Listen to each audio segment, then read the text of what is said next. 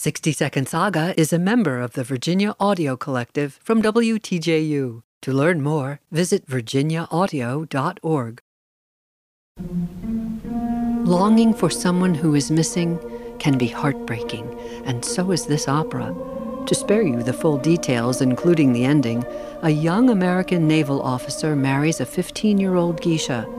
When his tour of duty in Japan is up, he leaves his wife for home with a promise to return.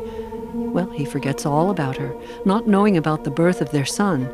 Faithfully, she waits for his return, and after a three year absence, his ship appears in the harbor. From a high vantage point, she and her child wait for it to pull into port. She keeps vigil through the night, accompanied by this beautiful, wordless tune. Now you may be thinking, where have I heard this music before? Bring Him Home from Les Mis? Sounds a lot like it, doesn't it?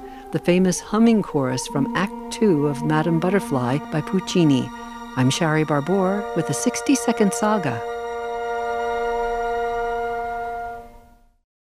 For more of 60 Second Saga, visit virginiaaudio.org.